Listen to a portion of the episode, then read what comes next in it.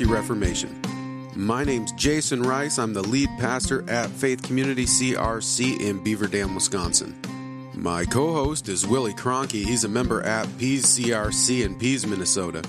We're just a couple of guys who love the Christian Reformed Church and want to see Reformation happen in our denomination. But we realize that whenever Reformation happens, things get messy. And we're starting to see things get messy now in the CRC. So we're taking the opportunity to have conversations with pastors throughout the Christian Reformed Church to find out what's going on in our denomination, but also to talk about what Reformation might look like.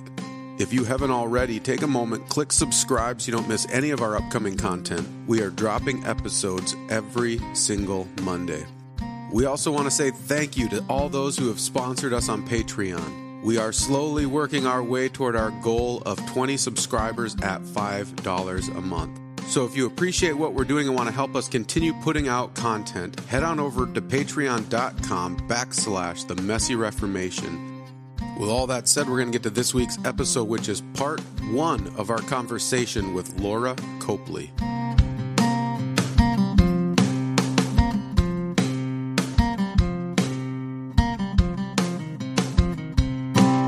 So, Lora, why don't you kick us off? Uh, tell us a little bit about yourself and your family and where you're doing ministry. Okay, so thank you, Jason and Willie. Uh, my name is Lora Copley, and I'm so delighted to join you guys on this um, interview podcast. It's been part of my favorite routine um, to listen to your podcasts um, when you drop them on Mondays, and I'm doing my laundry uh, for the past number of months. I've really been enriched by all the different stories and the wisdom from the guys that you've interviewed. So, my name is Lora Copley. I'm married to Joel Copley. Um, we married in 1999, and uh, we have four kiddos uh, two boys who will be at Dordt College, and then my daughters are uh, in sixth and seventh grade. And I serve as a ministry trainer and pastoral um, um, instructor for Classis Red Mesa uh, Leadership Development Network. Yeah, and so I'd love to hear a little bit about um, how you ended up in Red Mesa. Okay, uh, well, you know that's a long story. Um, because we have had some technical difficulties and, and I, I, shared it. So I'll try to give you a little tighter version uh, the second time around.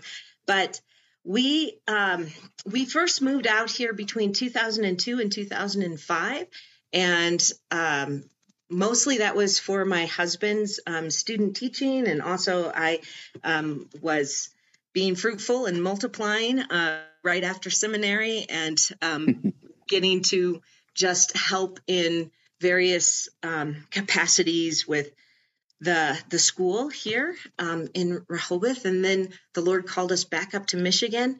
And um, in 2014, when I was doing like a year assignment with Woodlawn CRC in Grand Rapids, we had gotten the news that um, my brother, who's the pastor here at Rehoboth, um, his his wife and our our our families, my brother Rob Biker and and myself, um, uh, we have kids about the same age. Each were kids and about the same age, and we've been very close to them.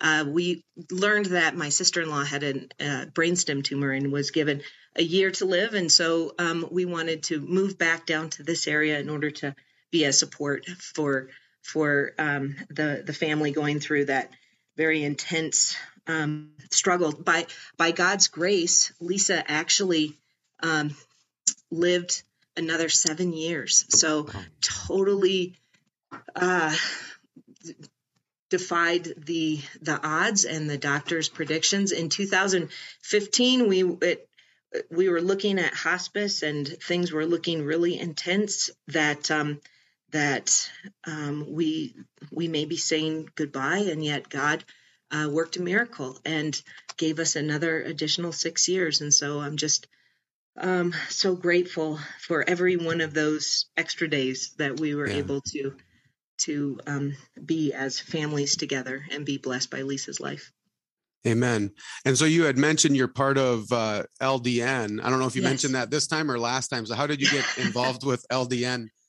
Well, yeah. So originally, um, it was just being my brother's substitute because he he was an instructor and a coordinator for the Leadership Development Network um, here. And then when we moved down, I said, Rob, just put me to work however I can be helpful. Um, and sometimes, you know, the help was maybe primarily uh, doing dishes and, and folding clothes, but um, but in there were certain times where my brother needed me for pulpit supply or um, to take a different like um, profession of faith journey or um, uh, wedding. Um, but the biggest area that he asked if I could, that he passed the baton to me on was his work leadership development. And originally I did it with the mindset of, okay, I'm just a fill in for Rob Biker.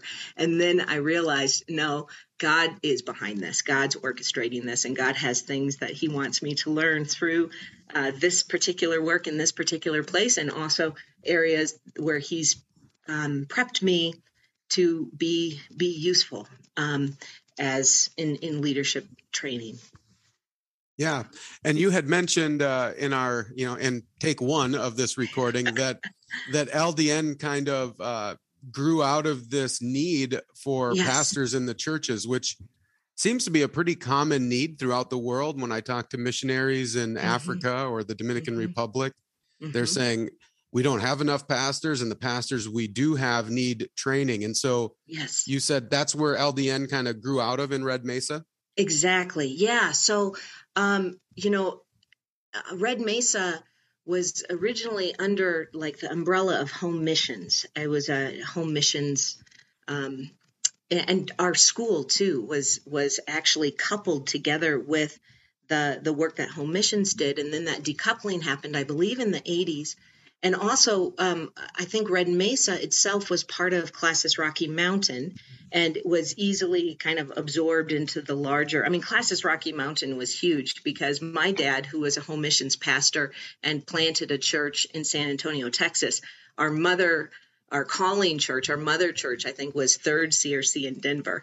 And so like it, it just a really large um, swath of land. And it was easy, I think, for uh, folks in New Mexico and Arizona to feel a little bit like um, just swallowed up in in the the the, the stronger um, church life of what was going on in in um, north of the border in Colorado. So anyway, when when Classis Red Mesa became its own entity, um, and as as the the heart was to say, hey, we can't just be relying on uh, folks from Grand Rapids to supply us with with pastors. Like we we need to um, have folks who are really grassroots connected to to our concerns, our um, experience, our community, and um, there was different, I think, avenues that that that, was attempted. But really once uh, in 2008 was was when um, the classis said you know like we can't just keep doing this hodgepodge effort of trying to raise up leaders. We're going to be very intentional about um, about having solid solidly trained leaders in our um, in our churches because over half of the churches were vacant and and still we struggle with um, vacancy issues. I sometimes i think i know this is not right exegesis but i think of that verse strike the shepherd and the sheep will scatter. And i feel like there was a our some of our churches on the reservation really um, had gone through just a tremendous spiraling decline. And i think it's because we had no um, shepherd, shep- shepherding mm-hmm. presence. It, um, I, I, give a lot of credit to the lay leaders who did a, um, a, a mammoth work of keeping the churches going, and yet there there is something.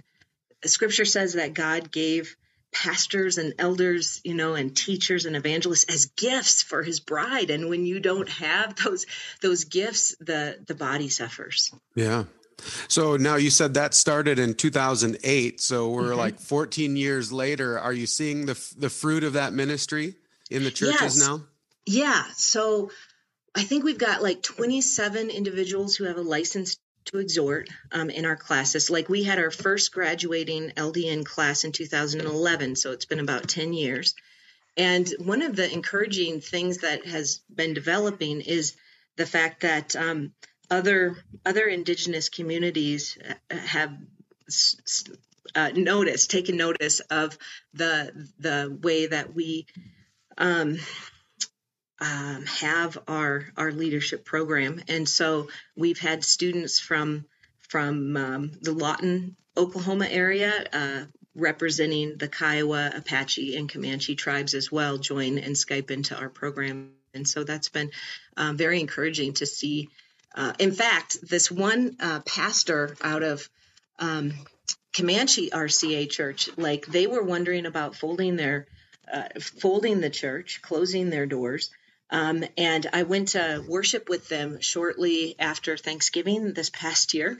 And it was so beautiful because not only was every seat in this little church filled, but um, you there were two Sunday schools happening in the basement underneath, and you could hear the kids singing, you know, and mm. uh, and they have a very vibrant connection to the prison ministry as well. And um, yeah, it's just so the pastor of that church um, Ed is he's going to uh, he's going through our preaching um, portion of the program, and God really is just doing some wonderful replication discipleship work um, through through what he's doing, and by God's grace, what um, LDN has been privileged to help with some training on for him as well. Amen. That's a that's a beautiful testimony to just faithful discipleship and how mm-hmm. that builds up the church and yeah. how it just kind of spreads like leaven through a yeah. through a batch of dough. It's amazing. Yeah. yeah. Now, now you mentioned uh, kind of briefly a while ago that your dad was a home missions pastor. So I'd love to yes. hear about um, you. Kind of have you grown up in the CRC, or kind of what's been your connection with the CRC? Yeah. Okay. So uh, here's the big reveal. Um, my great grandpa, so five greats back, is Everett Zagers, who came over with uh, Van Raalte on the first boat um, from from or with the Afscheiding actually, and then he helped start the um, Graafschap CRC Church. So he was one of those names in 1857 that um, helped kind of birth wow. uh, what we now know as the the Christian Reformed denomination. So yeah, wow. my roots in the CRC go way back. Um, my dad's a CRC pastor. My brother's a CRC pastor. My great uncle's a CRC pastor. Um, and uh, I I am. What's interesting though is I not until I went to Dordt College was I ever really in any kind of traditional CRC community. Like I was born um, in a small Mississippi River town that was not like part of any CRC bubble exactly. Um, and then when my dad, when I was nine, my dad planted this church in San Antonio, Texas, um, where we lived for four years. And that also uh, was a very, you know, very Bible belt. Uh, very, we went to a Southern. Well, we first went to a Church of Christ non-instrumental school, um, and then we went to uh, a Southern Baptist school. And wow. if you say you're reformed, they're like, "What Re- reform school? Like what? What? What are you in trouble for?" Um, mm-hmm. And then and then I try to say something like, "Oh, okay. Well, just think of." Have you ever seen the Crystal Cathedral with Robert Schuller? Like, think of that without the robes, and that's totally not. totally different. um, yeah, that's a, a, fifth grader trying to make sense of of her world. But um, and then my dad was the first pastor of a of a new church plant um, in in Mount Vernon, Washington, just north of of Seattle, which also wasn't, I would say, you know, a predominantly CRC like stronghold area. So I didn't it really experience. I always experienced a little bit of um yeah, just maybe being outside of that institutional yeah. sense of, of the CRC until I went to Dordt and then ended up at, at Calvin Seminary. Well, that's kind of been my experience as well. I, I think I've shared that multiple times. Um, that actually growing up, my dad kind of had this he really didn't enjoy his time in the CRC. So we had this intentional, like, we will not be CRC kind of a thing. So like I and uh and we didn't intentionally move to places that weren't C. We actually kind of naturally were always next to a CRC hub mm-hmm. just because that's where family was. So I was in uh I lived like outside of Bozeman, Montana and there's, you know, little mm. Churchill and and, and mm-hmm. there's some but we were never part of the CRC churches there. Mm. And uh, you know, probably now where I'm at in Beaver Dam, not that Beaver Dam is a CRC hub, but Waupun and Randolph and Alto, there's like five or six. C- it's a li- little mini CRC hub. But my church again is is uh, kind of the out, not in a bad way, but the outsider church that where we planted in Beaver Dam, and it's primarily a Catholic and Lutheran mm, um, mm-hmm. church. So mm-hmm. I'd be curious to know, like, being someone who's kind of grown up on the out outskirts, I suppose, of the yeah. CRC. How do you think that's kind of shaped the way you view our denomination? Yeah, that's a great question. Um, you know, so one, I always felt like um, there was this this really beautiful body of of Christ. So so um, in some ways I probably didn't have like this appreciation for for the reformed heritage um, until I got to to Dordt College and uh, took Calvin's Institutes and read through the institutes and I, I think I think I really um, you know like my my close friends in San Antonio Texas they were they were Baptist or non-denom or charismatic in fact my own parents were um, renewed in their faith. Their faith was made very fresh for them through um, through the charismatic movement in the 1970s. Um, and my mom had gone to like a Catholic school um, for for a year after high school, um, and so you know my my folks.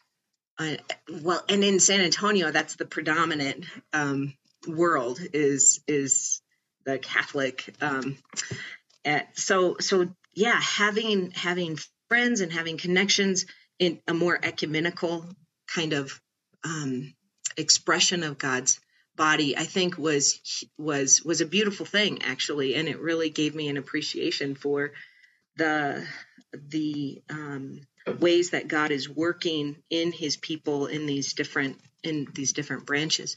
But but I also think that it probably caused me a bit to to poo poo on my own um, theological heritage. And, and, I think I I went into uh, Calvin's Institutes with a lot of um, suspicions that this was going to be dry and it was going to be just scholastic and um, it was you know uh, it's it's hyper intellectualism or something and so it's going to kill my faith i I don't know where I I pick. I think it's just in the water, maybe uh, that those sorts of assumptions.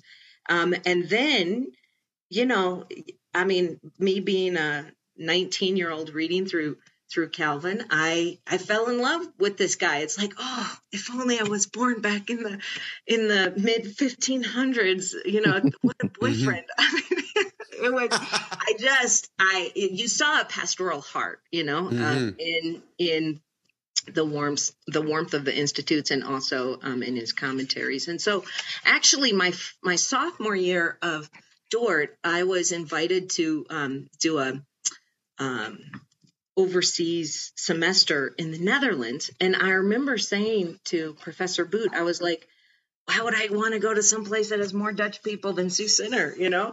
And uh, but but I I'm so glad that the Lord gave me that opportunity to study at the Free University and to study um, in the Netherlands because I I got um, this this beautiful appreciation for the gift that I mean the Bible says right that that God uh, puts people in their times and their places you know for His glory and and I think there was a time where I'd look at my Hispanic friends and think, oh man, they have such a cool heritage, and all I have are oliebollen and windmills, you know. Um, and yet, I when when I studied there in in the the Netherlands um, and really got to appreciate, you know, the time and place that God had put me in, and um, appreciate the heritage.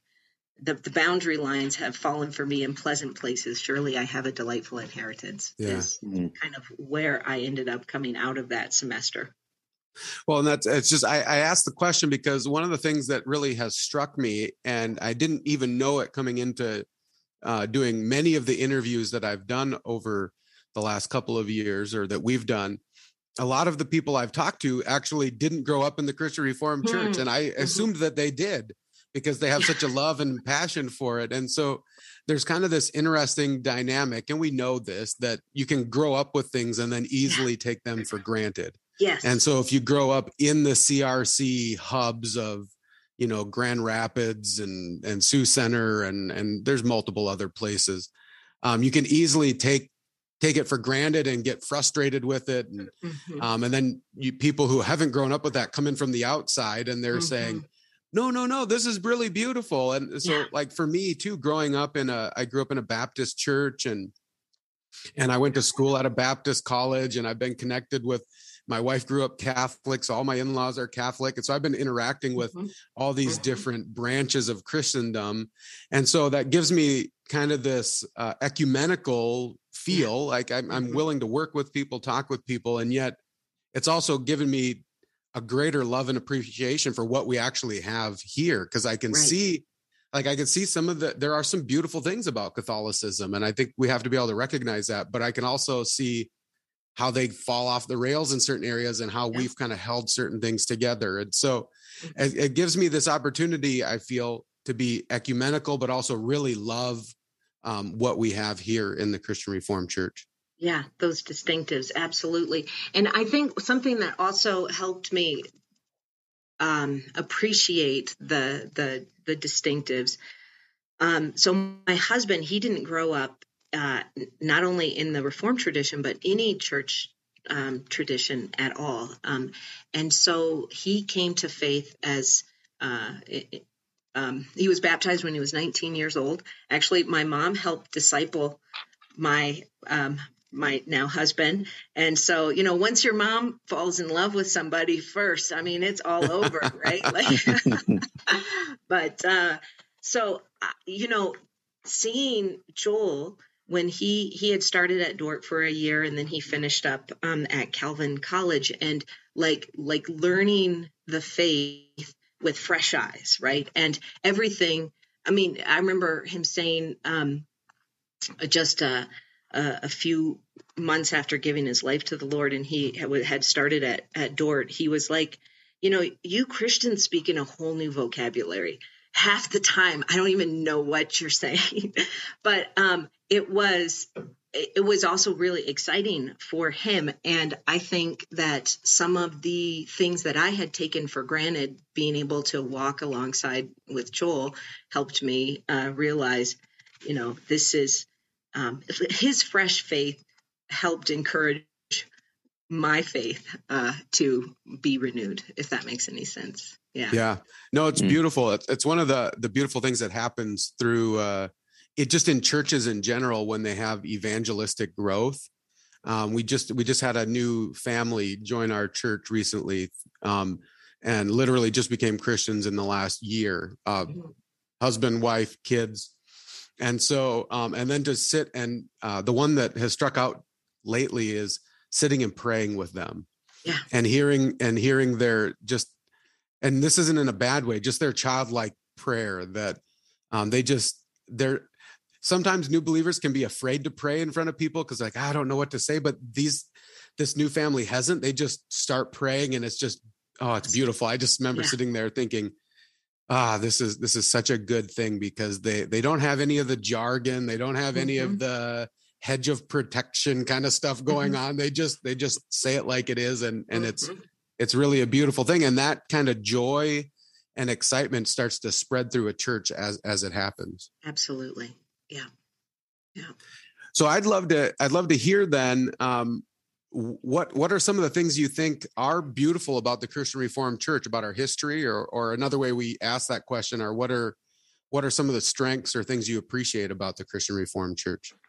Yeah there's so many things actually. I um so for full disclosure I, I came here with show and tell. So I just read this book. Well, I should say, um, uh, we just read this book, De Kolonie, The Church That God Transplanted by Marian Schoolland. Uh, have you guys ever seen this book before about like the history of the CRC? So it came oh, out uh, uh, in the 1970s. Marian Schoolland, I, I, she had written like a little kids devotional but I know that my grandma had read to my dad um, back, you know, in the 50s.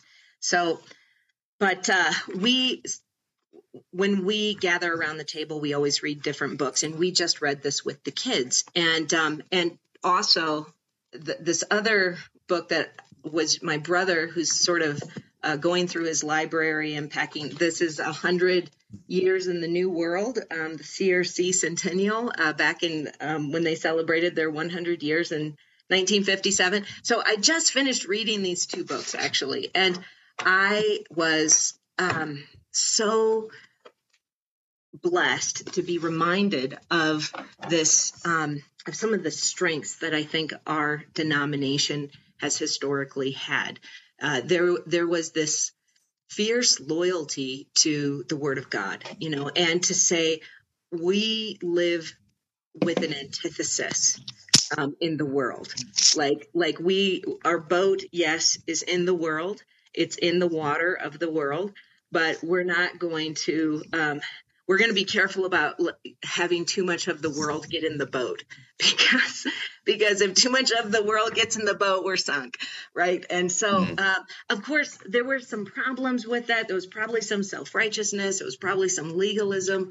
Um, but yet i think there was something really beautiful and like um, there was a, a backbone to the faith of our fathers and mothers that said um, we are going to live different and look different with our Sunday practices, with how we get together whenever we have our table time together. We're going to read scripture, and um, and we are going to um, um, sacrifice in in ways that uh, are that. I mean, I I I hesitate to use the word because it might sound like too pious, but but I think it was a motivating factor. This word holy, like mm-hmm. just being set apart, and uh, I I think that to our detriment, we've lost some some of that strength. I think um, something that I didn't realize was in our story um, that this book kind of brought out was how much the the early Afscheiding folks loved to sing the psalms. Like mm. the hmm. worship was um, not just a Sunday thing, but it really was part, kind of woven into the fabric of of their family life, and um, I think that's a beautiful strength. And I think that um, missions for the early, um, well, and I think it still is going today, you know, I'm sitting in a place that that the the original missionaries who um, had uh, this burning desire to share the word of God, um, you know, they were still learning the English language when I mean th- themselves when they came down and they learned the Navajo language, which I, I have a linguist friend uh, in this area. He knows 19 different languages, some of the hard, you know, clickety like the, the I think mm-hmm. it's called Khoisan languages in in Africa. He knows, um, and yet he says Navajo is like one of the Mount Everest of the languages. It's really wow. really difficult to read, and you go back to these early synod reports, and you read that Koshia Hartog was singing Navajo lullabies to the kids mm. in the boarding school, you know, and I just so respect the fact that these um, you know, in a denomination that wasn't even 30 years old, there was this vision to um, to spread the gospel, um, even even when that meant like sacrificing all your comforts, learning a whole new language, going to a place that felt like going to the moon. You know, um, that really impresses me, and I think it's a huge strength, and I think it is still something that that baton has been passed down. There's an energy in our denomination for for missions. Um, yeah, and so in terms of strengths in our current kind of denomination, this gets a little bit to what you were saying, Jason, earlier, but um, I think you were saying about sort of how you you take for granted this gift that you have and then and then you recover it um, i was thinking about the the the story of how the law got lost between the kingships of hezekiah and josiah right and so mm-hmm. for 60 years it's like oh, or sometime in that 60 year time frame you know it gets it gets uh, hidden away in the temple and it collects dust. And here, the people of God have this amazing treasure. And uh, it wasn't until Josiah did those repairs that they rediscover it. And it was it was such an exciting time of renewal and revival. And I wonder if something like that is happening in our own denomination right now with some of this ferment that you see in the Abide Project and with the Messy Reformation and just in other grassroots areas um, in the denomination where it's like, like we have a precious treasure. Um, Paul says to Timothy, guard the good deposit, you know, guard the precious treasure that, that mm-hmm. you were given. And, and maybe, maybe we took it for granted and maybe it's getting dusted off a little bit. And we realize hey, um, we're rediscovering in our confessions, um, in the Word of God itself, like what what a treasure we have that was passed to us. That's all we have for this week. Stay tuned next week for part two of our conversation with Lora Copley. But until then, don't forget this is Christ Church, and He bought it with His blood. And we've been warned that wolves will come in trying to destroy the flock. So keep a close watch on your life and on your doctrine Preach the word in season and out of season, and keep fighting the good fight in this messy Reformation.